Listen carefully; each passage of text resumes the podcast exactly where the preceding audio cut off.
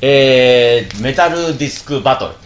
MDB MD 素晴らしいスムーズで今日紹介したいのはこちらですね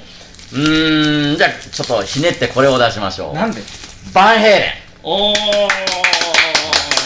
またいろいろありますねこれはあの、まあ、12インチシングルなんですけど、こんなまあ、レコード時代のは大体レコードでありますすごいねはいややっぱりあのーこれもあるんだエディがね、もうやっぱ行っちゃったっていうのはあーそうですもう僕たちにとっちゃものすごいビッグニュースやったわけで悲しいですねそうですね今日はもうそれ追悼という意味であはい水道ですからじゃあよろしくお願いしますよろしくお願いしま安すらかにそれでは私朝メタルから紹介していただきたいなって紹介したいと思いますお願いし ます お願いします私の一押しのアルバムが、なんといってもこのファーストアルバム「ダンヘイレン素晴らしい」確か放題がね炎の導火線なんですよそうそうそうそう、いやまさにねこのアルバムねもう爆発しましたね時代が変わりましたね あなんで僕のセリフを取るんですかそれでここはカットでもらいもうこのアルバムの前と後じゃ全くね時代が違う世界観が違うやっぱりなんつったってねこのエディ・バンヘイレンの登場の衝撃、うんいやーあのなんかね誰もね聞いてねどうやって弾いてんだろうとあのリルリルリルリルリルとかねライトハンド奏法でね当時ねなんか映像ないから分かんなかったですねななんなんだこれはとみんな驚いたですねへーこのねエディ・バンヘイレンばっかねなんか注目聞きますけどねいやこれみんな特にね僕デビッド・リー・ロスのねこのね裏面でのけぞってますよねそうこそうそうそうの人の登場も画期的だったですねなんかねうわわわわわーとかって言ってねなんか動物みたいに叫ぶんですよこの人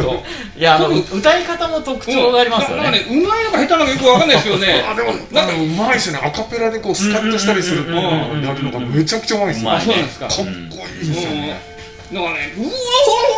うわうわうわうわって胸はだけで、あうわうわうわうわってね、ステージでピンピン跳ねるってね、そこんな人であんまりいなかったんいですやね。いやあのボーン・スコットの流れやないですかああ、そうかですね。野獣配それは上半身裸の僕ね、肉体性、野獣性と、その、ギタリストの技巧的な、ね、テクニカルのもんがね、もう絶妙にミックスしたうんね、奇跡的なアルバムだったですね。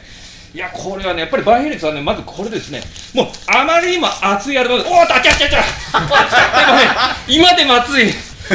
熱すぎて熱すぎてもう耐えられないぐらいバイヘイレンはねやっぱり一番ファーストアルバムおすすめですよこれですよ皆さんねこれこれこれマイケル・アンソニーのところは冷たい これスクシュー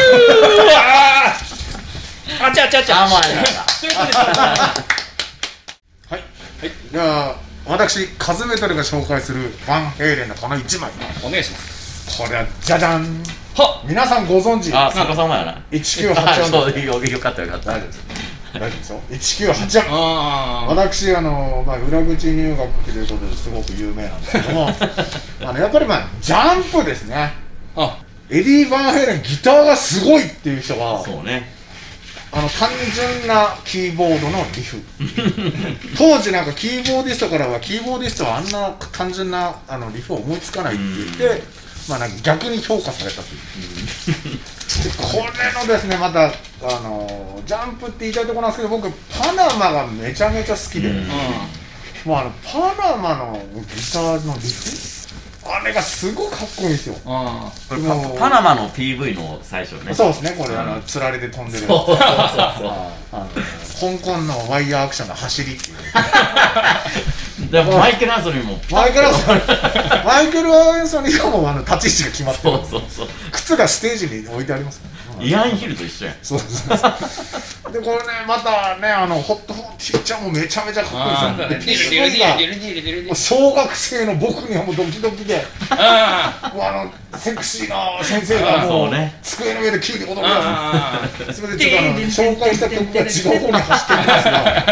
はい。で私はもうこの1984、もうこれしかないと思います。ありがとうございました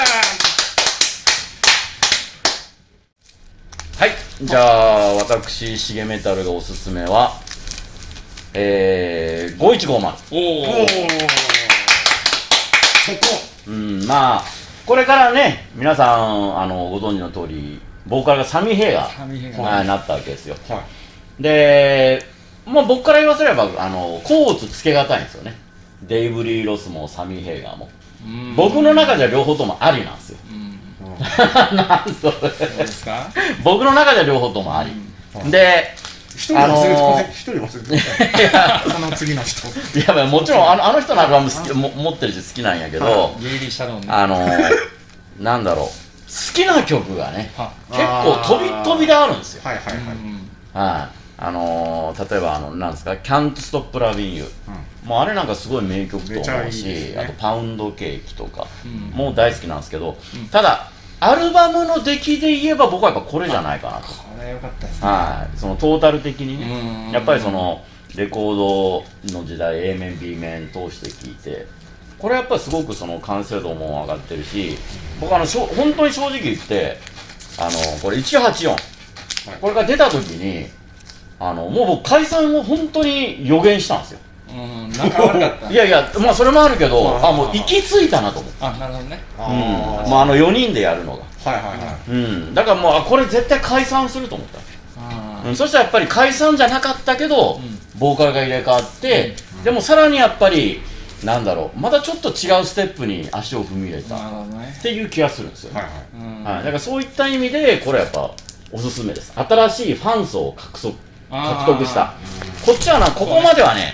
まあジャンプがすごすごくヒットしたんだけど、うんやっぱりそのロックファンっていうカテゴリーやったと思うんですよ、うんなるほどでこっちになったらやっぱ一般のこうポップスファンもなったねはい、まああのジャンプ入り口にしてやっぱすごく、